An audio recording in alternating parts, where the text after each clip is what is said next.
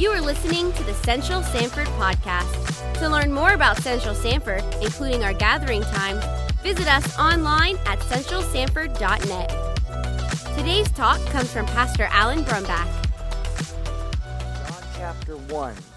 John chapter 1 is where we're going to be this morning. John chapter 1, verse number 1, page 886 in your Pew Bible. John chapter 1, verse 1. Let's stand to get the blood flowing this morning.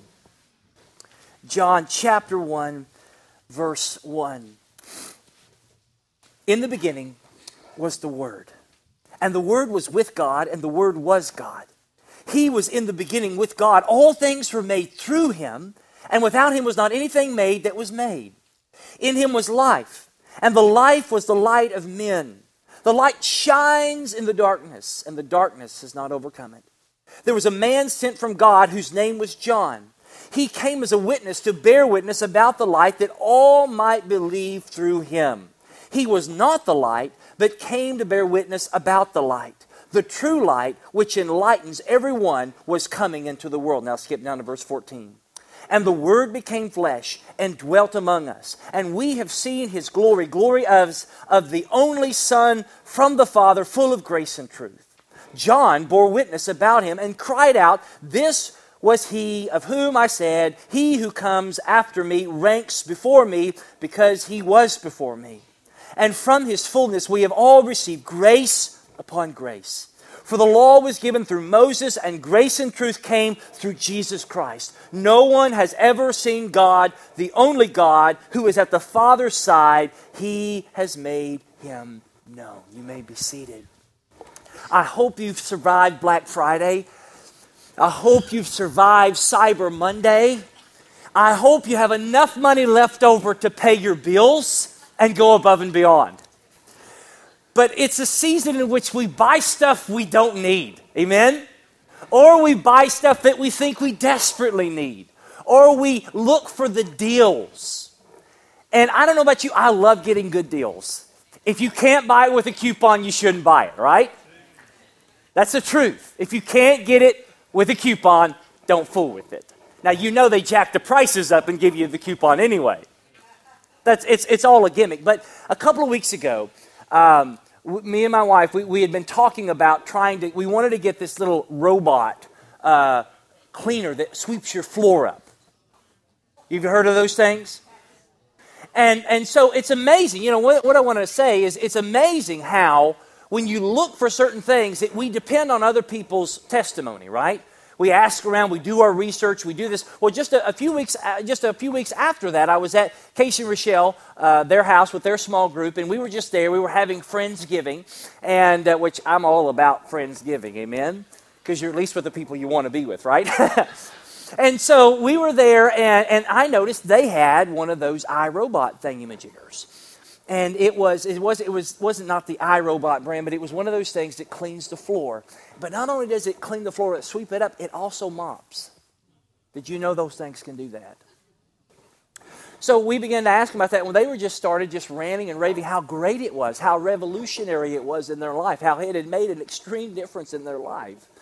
And so I thought, you know what, I'm going to go ahead and buy this for, for my wife. So I went and I got on Amazon and, uh, and I saw, and it's amazing. I think that Amazon listens to us because when I got on Amazon, there the sucker was. The exact same brand, and it had a coupon. I'm not kidding. There was a coupon of $40 off. And so I prayed about it for about a minute, and I clicked a button, and, and I bought it. And it came in two days later. And I gave it to my wife and I said, Here, honey, is your Christmas present early. I bought you a robot so you don't have to clean the floors anymore. I'm just kidding. I didn't say that.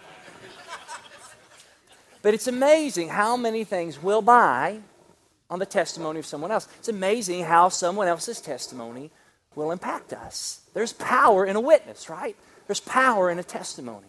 Well, that's what the sermon is about this morning, the, the power of a witness. But, but we're looking at Christmas, right? And, and we're looking at the unsung heroes of Christmas. And when you set your nativity up, which I'm sure a lot of you have done this week, if you set your nativity up, you have Mary, you have Joseph, you have the baby, You, you have the shepherds, you have the magi who weren't there at that time, but we put them there anyway. We have the cow, we have the sheep, we have all the things out there, but there's one guy we don't ever put in the nativity. His name is John the Baptist. But I want you to understand that John the Baptist, Jesus called him the greatest prophet who ever lived. And it is John the writer, which we're going to talk about in a second, who includes him into this story. Now, listen, it is important. John the Baptist is not just a throw in, he is an important figure in the Christmas story. He is the witness, he is the herald that God used. And as we've just read John's gospel, you know, Matthew, Mark, Luke, especially Matthew and, and Luke, they give you the, the birth narrative. Most of the, what we know about Jesus' birth happened from what we know from Matthew and from Luke. Uh, Mark just kind of jumps on in, but what John does, rather than giving us the Christmas story, what John does in the very first 18 verses is he gives us the meaning of Christmas. And, and as you read this, this is probably some of the most profound uh, biblical uh, writing that, that we have of, of just, and, just it's great, magnificent poetry, especially in the Greek. It, it's just it's poetic uh, nature in which John is describing who Jesus is. In the beginning was the Word, and, and it goes just in this amazingness until you get to verse number five, in which the Bible says that the light shines and the darkness cannot overcome the light.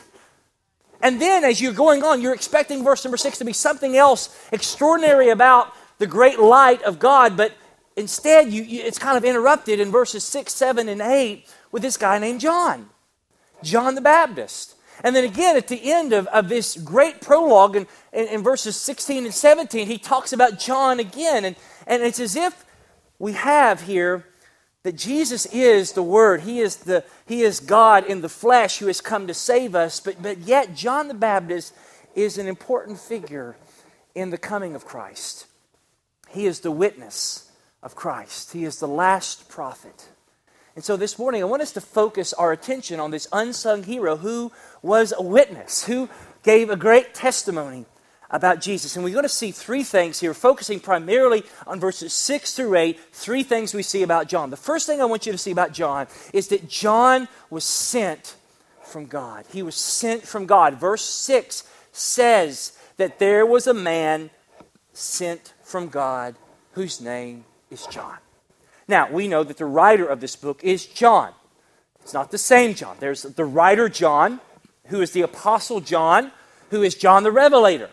And then we have John the Baptist. Now, he's not John the Southern Baptist, he's John the Baptist. John the Baptist is the son of Zechariah and Elizabeth. Uh, Elizabeth is the cousin of, of Mary, who is the mother of Jesus. In Luke's gospel, we get the story of John the Baptist. As a matter of fact, as, as Luke begins the story of Christmas, he begins with the birth story of John the Baptist, in, in which we see both in Jesus' birth story and in John's birth story two uh, very distinct things. One, both got an announcement. Gabriel came and announced to Zacharias as he was serving in the temple that you're going to have a son named John. And he came, the same angel came to Nazareth to a young girl named Mary and announced, You're going to have a child as well. Both had miraculous announcements and both had miraculous births. Uh, John the Baptist was born of parents that were well past their prime in childbearing years. They were way, way out there. They were old. Mary also had a miraculous in the fact that she was a virgin. She had never known a man. And so you have these two miraculous birth announcements, two miraculous births, and John's birth is announced here to these parents, Zechariah and Elizabeth, who had given up. They just flat out given up and having children. Zechariah was a, Levite. He was of the, of the Levitical priesthood. He was going to serve in the temple that was built by Herod the Great. And as he was there serving, it was his one time in his entire life he's going to serve. And he, he serves there, and, and he gets this message from Gabriel. And when that happens, it is something monumental in the history of the Bible. It is his, in, in Jewish history, it's monumental because up until that time, for 400 years, God hadn't said diddly squat to anybody. He hadn't said anything to his people. For 400 years 400 years of silence, and at least, to what we know in biblical history, is at least five, maybe 700 years since God had performed a miracle among his people.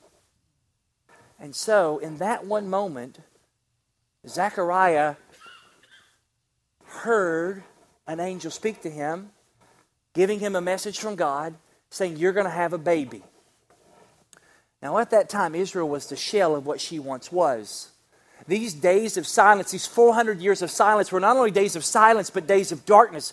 Because Israel, during these 400 years of silence, had been shaken to the core by revolution and war. Most of God's people, even in this day, were still scattered among the conquering nations the Syrians came in about 200 uh, BC and savaged the land and subjected the people. Then later on, there is this Maccabean revolution that would come from Maccabee, uh, who was a Jew, who would lead up and, and overthrow the tyranny of the Syrians and others. And there was this temporary hope that God was, was restoring Israel back to her glory, but yet those dreams of Israel's restoration were crushed when Pompey the Great, the great Roman general, came into Palestine and conquered the people of Israel and brought them under the subjection of the Roman Empire. So, those 400 years of silence were 400 years of disappointment, defeat. And the last words of God, 400 years prior to that, were through his prophet Malachi, in which Malachi said in chapter 4, verses 5 and 6 Behold, I will send you Elijah the prophet before the great and awesome day that the Lord comes. And he will turn the hearts of the fathers to the children and hearts of the children to the fathers, lest I come and strike the land with a decree of utter destruction. That there in the midst of this, God says, I'm going to send someone. Isaiah would say that he is the voice of one crying in the wilderness. Comfort my people. Comfort, says God. Speak tenderly to Jerusalem. Cry to her that her, warf- her warfare is ended, that her iniquity is pardoned, that she has received from the Lord's hand double for all of her sins. A voice cries in the wilderness, Prepare the way of the Lord. Make straight, make make straight in the desert a highway for our God. All of those are speaking to and pointing to a day in which God is going to send the prophet, a prophet like Elijah, before the Messiah comes. So John's birth was a break of God's silence. It was a new era of redemptive history that even though everybody thought God was silent, he wasn't sleeping. As we sang a moment ago, even while we can't see you, we can't hear you, we know you're working. Because in the silence, God is patiently working everything together to bring the Savior into the world. And yet, in this time in history, in this moment in history, it was the darkest before the dawn. But God's promised prophet was to come, and now it has happened. So when you get verse 6, in which the Bible says that there was a man sent from God whose name was John, it shows us here that God was working. Even when we didn't think he was working, even when they had given up on him working, God was working. And the reason is this is because God heard the cries, he saw the brokenness of his people, and he personally intervened. Do you know, it's interesting that John the Baptist's dad's name was Zechariah, and Zechariah, his name means the Lord has remembered. See, it was the Lord who remembered his prophet, his promise even all the way back to the Garden of, of, of, Eden, and echoed through the long line of the, of the prophets that there would be a coming deliverer who was going to make everything sad untrue. And God remembered that promise.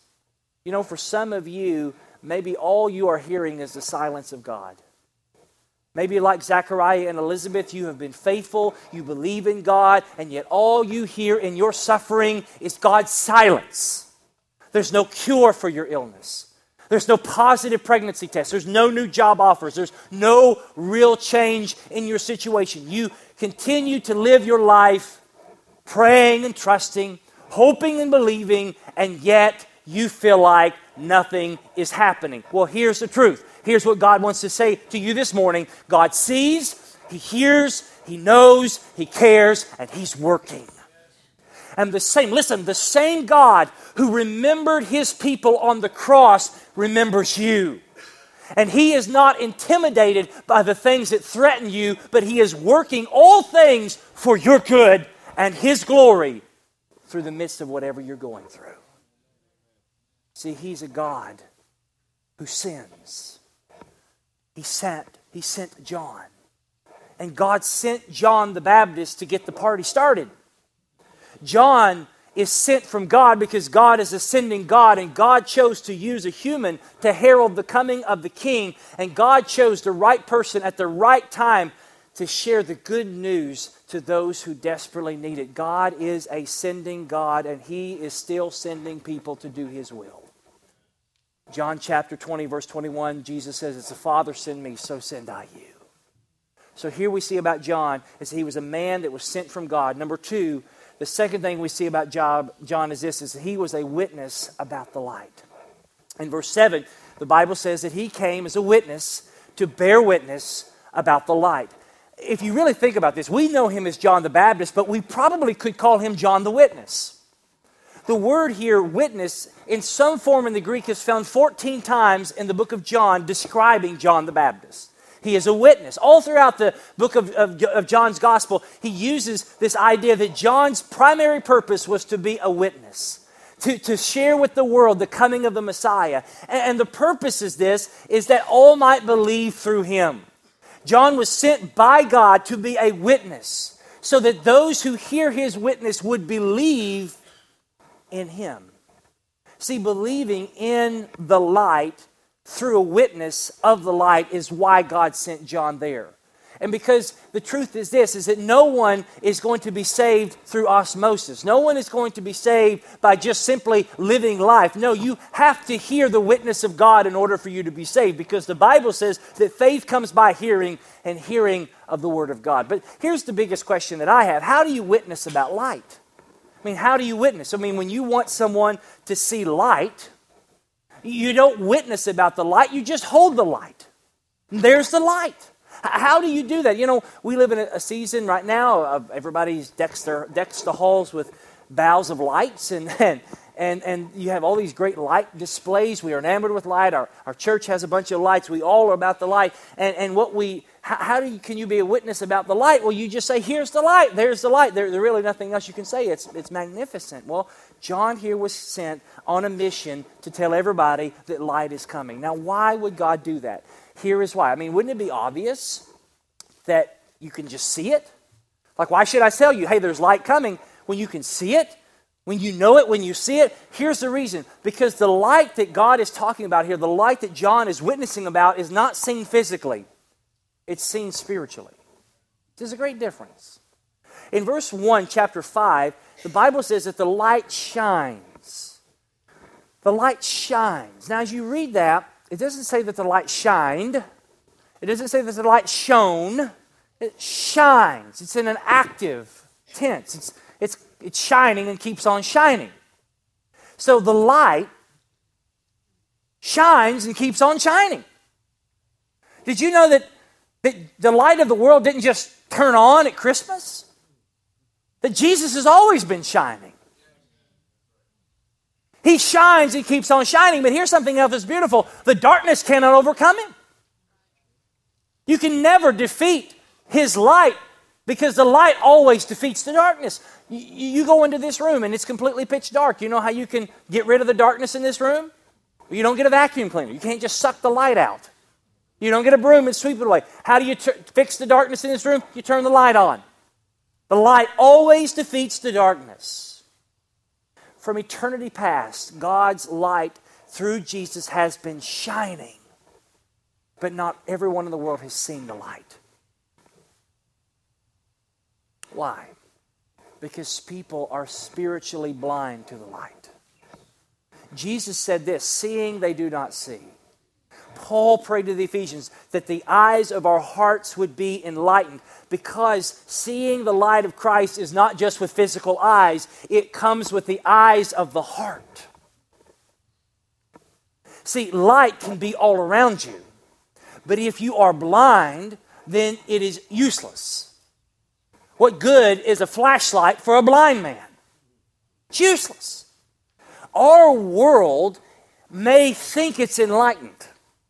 Our world may think it knows everything, but no, our world is spiritually blind and people are just groping around in the darkness. 2 Corinthians chapter 4, verse 4, Paul says this In their case, the God of this world has blinded the eyes, the minds of unbelievers to keep them from seeing the light of the gospel of the glory of Christ, who is in the image of God. The God of this world, Satan, is doing everything he can to keep people in the dark. He's keeping people spiritually blind. He is covering their eyes in darkness. And you know, one of the ways in which Satan is keeping the people of this world blind is, is through people in the church not sharing the gospel. See, the light of, the, of Christ, God has chosen, He has ordained that the light of Christ shines through human beings, shining the light through sharing the gospel. God has chosen, if you are a believer, you have His light inside of you, and you are called to be a witness to His light. When you and I share with others Christ's accomplishments when He died on the cross and when He rose from the dead, when we do that, our light shines. Light shines through words, it shines through a witness. And when we share the good news of Jesus Christ to other people, we are witnessing about the light just like John did. Now, let me give you an example of this. And some of you, you're going to already know this optical illusion, and I don't need you blurting it all out like somebody did earlier today. So, just in your mind, don't just keep it in. What do you see when you see this? Don't say it out loud. I know you want to. Don't say it. When I first saw this, I saw a duck. How many of you see a duck? All right. All right, don't say the other one. Now, others say, when I see this, I see a rabbit. How many of you, when you first saw it, you saw the rabbit? All right. How many of you, when you saw it, you saw the duck? How many of you, when you saw it, you saw the rabbit? All right, that probably tells us a lot about your personality. Now, some of you said, I saw both. Well, good for you.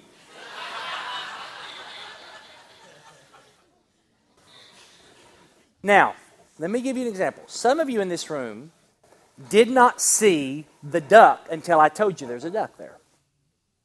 Some of you did not see the rabbit until I told you there's a rabbit there. So as you looked at that picture, you were blind to the other side of that picture. But when I say, hey, look, this is not just a duck, it's a rabbit, I am witnessing to you of something you do not see. That's what a witness does. Because we have a world that sees the world as only a duck. And they live their life as if everything is a duck. And that duck could mean, you know what, there is no God, there is no afterlife, there is no heaven, there is no hell. I'm not afraid of hell not worried about going to heaven. And, and more and more people in our world are living that way, that they are blind. They only see things as a duck. Or some people say, you know what?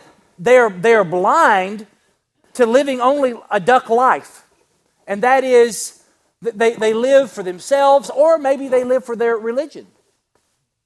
But what our job as a witness is, is to say, you know what? You think it's a duck, but really it's a rabbit. Now, listen, every illustration falls flat, but that's basically what witnessing is. Is that you see life one way, but let me show you God's way. That's what witnessing is. See, the purpose of witnessing, the purpose of John's witnessing was this. He says there was a man sent from God whose name was John. He came as a witness to bear witness about the light. Why? So that all through him might believe. Through who? Through who? Through John. God sent John to be a witness of the light. God sends us to be a witness of the light of the world. Listen to me what I'm saying. Without a witness, no one believes. All who are believers, all of you in this room who are believers, came to the light of Christ because someone pointed the light to you. God used their witness to open your eyes. See, the hope of our church, and maybe you're, maybe you're a first time guest and you're thinking, man, this is kind of a weird Christmas sermon, but it really shouldn't be. The hope of our church is not to say, you know, we're smarter than you, we're better than you, we know something more than you. That's not what it's about. Listen, we're all a bunch of idiots. And I'm the chief of them. But we're idiots that have been saved and transformed by the grace of God. And what our hope is, what my hope is, is that the light clicks on in people's hearts. Have you ever tried to share Jesus with somebody and they just don't get it? Like the light's on, but nobody's home? But when the light clicks on, it's amazing. You know, just like Oscar. He, he knew about God, but, but when the light clicked on, it changed his life. You know, this week we, we had also, and, and CYP, if, if you don't understand our, our inside lingo, it's college and young professionals. It's a new ministry that we've started this past year, something that we're really excited about what God is doing. We're seeing college and young people on fire for Christ. It, it's just incredible what God is doing there. And this past week, this past Sunday, there was a young lady who came to the college and young professionals group. And, and that night, Pastor Mike shared the three circles of evangelism. We shared the gospel. And, and, and after that, she, she spoke to one of the, the volunteers there in the group. And, and they were talking. And she, you know, she had some questions. And, and, and, and it was just in this moment she looked at him and she said, You know, for the first time in my life, that all made sense. That's what we're hoping for. Because you can't, you can't make someone a Christian. You can't beat up someone and say, you got to believe this or, or die. It doesn't work that way. Forced religion is no religion at all. Our prayer is not to get someone immediately to pray some prayer so we have to manipulate them. No, our job is just to point them to the light and let the light do the job. And that's what happened. How was John a witness to the light? Two ways through his lips. John pointed to Jesus saying, This is the one. He is the Son of God. That's John 134. He is the light of the world. He is the Lamb of God that takes away the sins of the world. He used his words. In Matthew's gospel, he called people to repent, to turn from their sins, and to believe in the Messiah who is to come. You cannot be a witness without speaking. You just can't. It's impossible. You are only a witness through your lips. It's the best way. You can't just be a witness merely by lifestyle, although that is another way in which John was a witness through his life. He lived differently. Yes, he dressed weird. The man wore camel hair. Now, maybe that will come in style the next couple of years. I don't know. Probably watch it next year. You're going to see everybody, all the YouTube, TikTok people, they're all going to be wearing this camel hair stuff. There's going to be a new camel hair line, except it had to be fake camel hair. Because camels really stink. And he ate strange things. He ate locusts and wild honey. Now, I like the wild honey part, but I don't know if I want to eat locusts. He lived a life of poverty. You say, Well, I, am living that now. I should be pretty holy right now. But what made him a witness is that he lived his life in such a way that it testified to the world that he didn't live for himself. It doesn't matter how rich you are, how poor you are. One of the best ways that you can live your life is to live your life where everybody sees he doesn't live for himself. She doesn't live for herself. She lives for someone else. And that's Jesus. And that's what he did.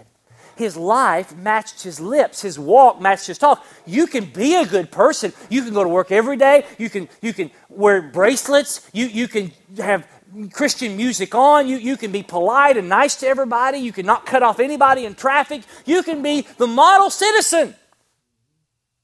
But if you don't tell people why, you're a hypocrite. Because what good is it to live a good life in front of people if you never tell them why you live the good life? So what John did is he testified not with his, just his lips, with his life. But listen, your lips better match your life because the watching world is watching. Listen to this quote from Brennan Manning. He said, The greatest single cause of atheism in the world today is Christians who acknowledge Jesus with their lips, walk out the door, and they deny him by their lifestyle.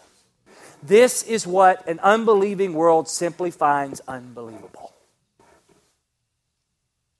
So he was sent from God to be witness of the light, but he was not the light. He was not the light. Why would John put that there? In verse 8, he says, He was not the light. He was not the light. Why does he say that? Because both John the author and John the Baptist didn't want anyone to confuse the messenger with the Savior. He didn't want anyone to confuse the messenger of the light being the light itself. So both John the Baptist and John the author say emphatically, John was not the Christ. He is not the Messiah. In verses 19 and 20 of chapter 1, the Jewish leaders are going to send the priests and the Levites to John and ask him, Who are you? And John says, I'm not the Christ. And as a matter of fact, as you read this, he piles on negatives in which John the Baptist says, I do not deny that I am not the Christ. In other words, John says, I am absolutely no way, any way, shape, form, or fashion, the Christ. I am not him. See, he understood who he was in light of who Jesus is. There is a tendency for even good people to mistake the messenger for the Savior. We all, listen, this is, I wrote this this week and I really thought it just really put some bells and whistles in my mind, is that all of us have a tendency of wanting to put a face on the invisible God. And so we look to pastors or we look to leaders and we place them in a higher place they should be. I've had people come up to me and say, Pastor, you saved me. I look at them, I want to say, if I saved you, you're going to hell. Listen, I can't save squat. But if Jesus saves you, you're saved. You say, well, why would you make that point? And here's why because there are some pastors, there are some preachers, there are some leaders, there are some Christian celebrities who will use this to their advantage to manipulate people. What was John's posture? John's posture was humility. Verses 1, 26 and 27, he says, He who comes after me, the strap of whose sandal I'm unworthy to untie. Untying the shoe of someone in Jesus' day was the job of the lowliest servant. It was the most degrading act in Jewish culture in that day. It was so degrading that Jewish rabbis were forbidden to ask that of their disciples. You had to be low to have that job. And John said, I'm not even worthy of that job. Over and over again, John says, I am not. I am not the Christ. I am not Elijah. I'm not, the, I'm not literally Elijah. I'm not the prophet. I'm not the light. I'm not even worthy of untying his shoes. I'm just a nobody telling everybody about somebody who has come to save everybody. Humility. You know what humility is? Humility means knowing your place and accepting it. John says in John chapter 3, verse 28 you yourselves bear witness that I said, I am not the Christ. This is John the Baptist. But I have been sent before him. I came before him. The one who has the bride is the bridegroom. That's the groom. The friend of the bridegroom, or one of the, the, the groomsmen, who stands and hears him, rejoices greatly at the bridegroom's voice. Therefore, this joy of mine is now complete. He must increase, but I must say it together decrease. Says, I'm not the groom. I'm the friend of the groom. I'm a groomsman. When the, when the bride comes down the aisle and she joins the groom, everyone's attention is on them. I mean, how many of you ever been to a wedding and the, and the groomsman was the star of the show? There'd be a weird wedding. And so John says, listen, my job is just to be like the best man. And when the bride comes down the aisle and the groom comes out, my job is just to stand there and make sure the groom doesn't pass out. My job is to be there, and when the bride and the groom come together, the joy is complete. I can go behind the scenes so they can be on the scene. And so John says, I'm going to decrease so that he can increase. I'm second. You know, I get to do a lot of weddings. Done two in the past two weeks. Um, when, when they begin, it, it's amazing. When those suckers begin, I'm the guy that starts it for the most part. Like the whole, the whole shebang. Everybody, right before the wedding, everybody's, they come to me, they, you know, we have coordinators, but they come to me, make sure, you know, and then I come out with the groom. And when I come out, everyone's attention's right there. Like you feel this moment. It's like you think, man, I could screw this thing up really easy. And, and it's right there, and I'm right here, and I'm standing, typically I stand right here, the groom stands right there. And then the wedding party comes, and people start focusing on the wedding party. Then you have these little kids that don't know what they're doing, throwing stuff around, running around. This other day, I saw that happen. I don't know why you have little kids in a wedding, but you do. It's cute. Because the cute part is they don't do their job right, but it's cute. Then all of a sudden, I say, All rise Doors swing open. Here she comes. She walks down the aisle, everyone's attention's on her. Then they come up to the groom. Bride there is with the groom. And then I begin to speak. And no one's paying attention to what I say. They care about how he looks when she, he sees her. They care about her dress. I sound like Charlie Brown's teacher.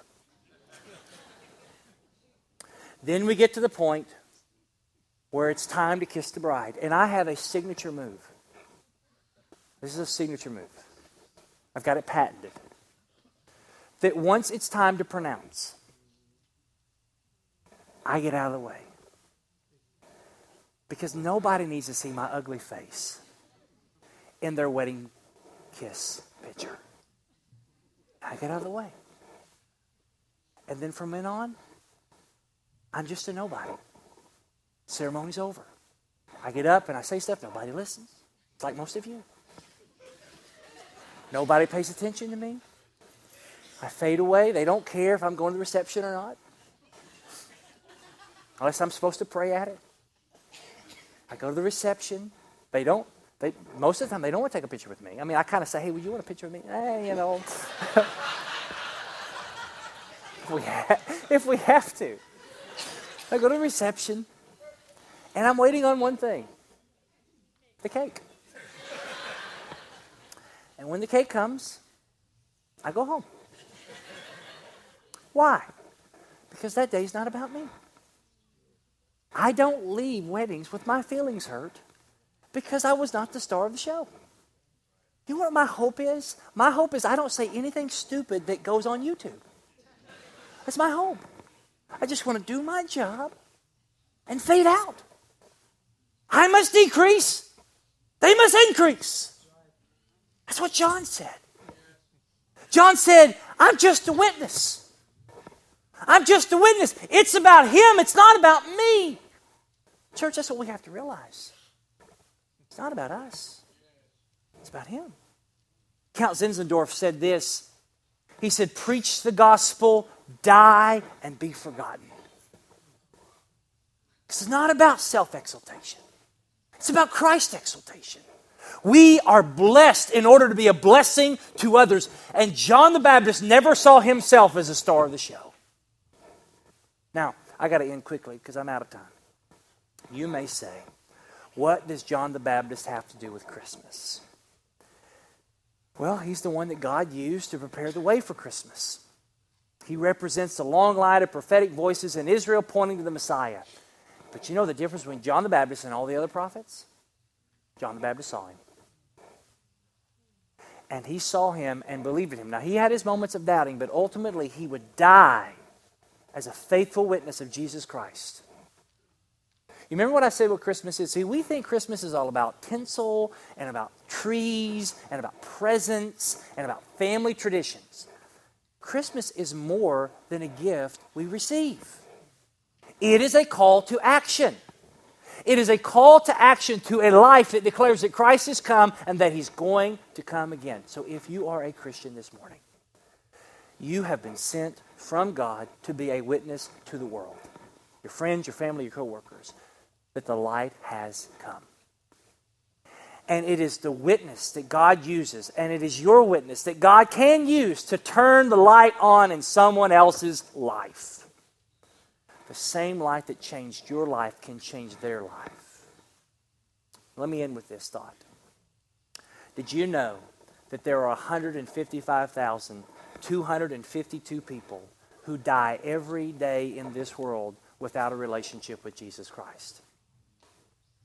That's basically the similar amount of people who live in Kansas City, Missouri proper, or Clarksville, Tennessee. Imagine one day all of them dead. There are many people who do not know Jesus. The light has come. Come to the light.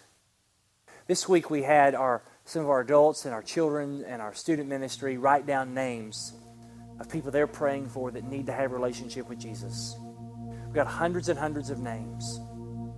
And they prayed for their dad, they prayed for their friend, they prayed for somebody at work, they prayed with their neighbor, prayed for all these kinds of people. This morning, who are you praying for? Thank you for listening to the Central Sanford podcast. For more information or how to take your next step, visit us online at centralsanford.net.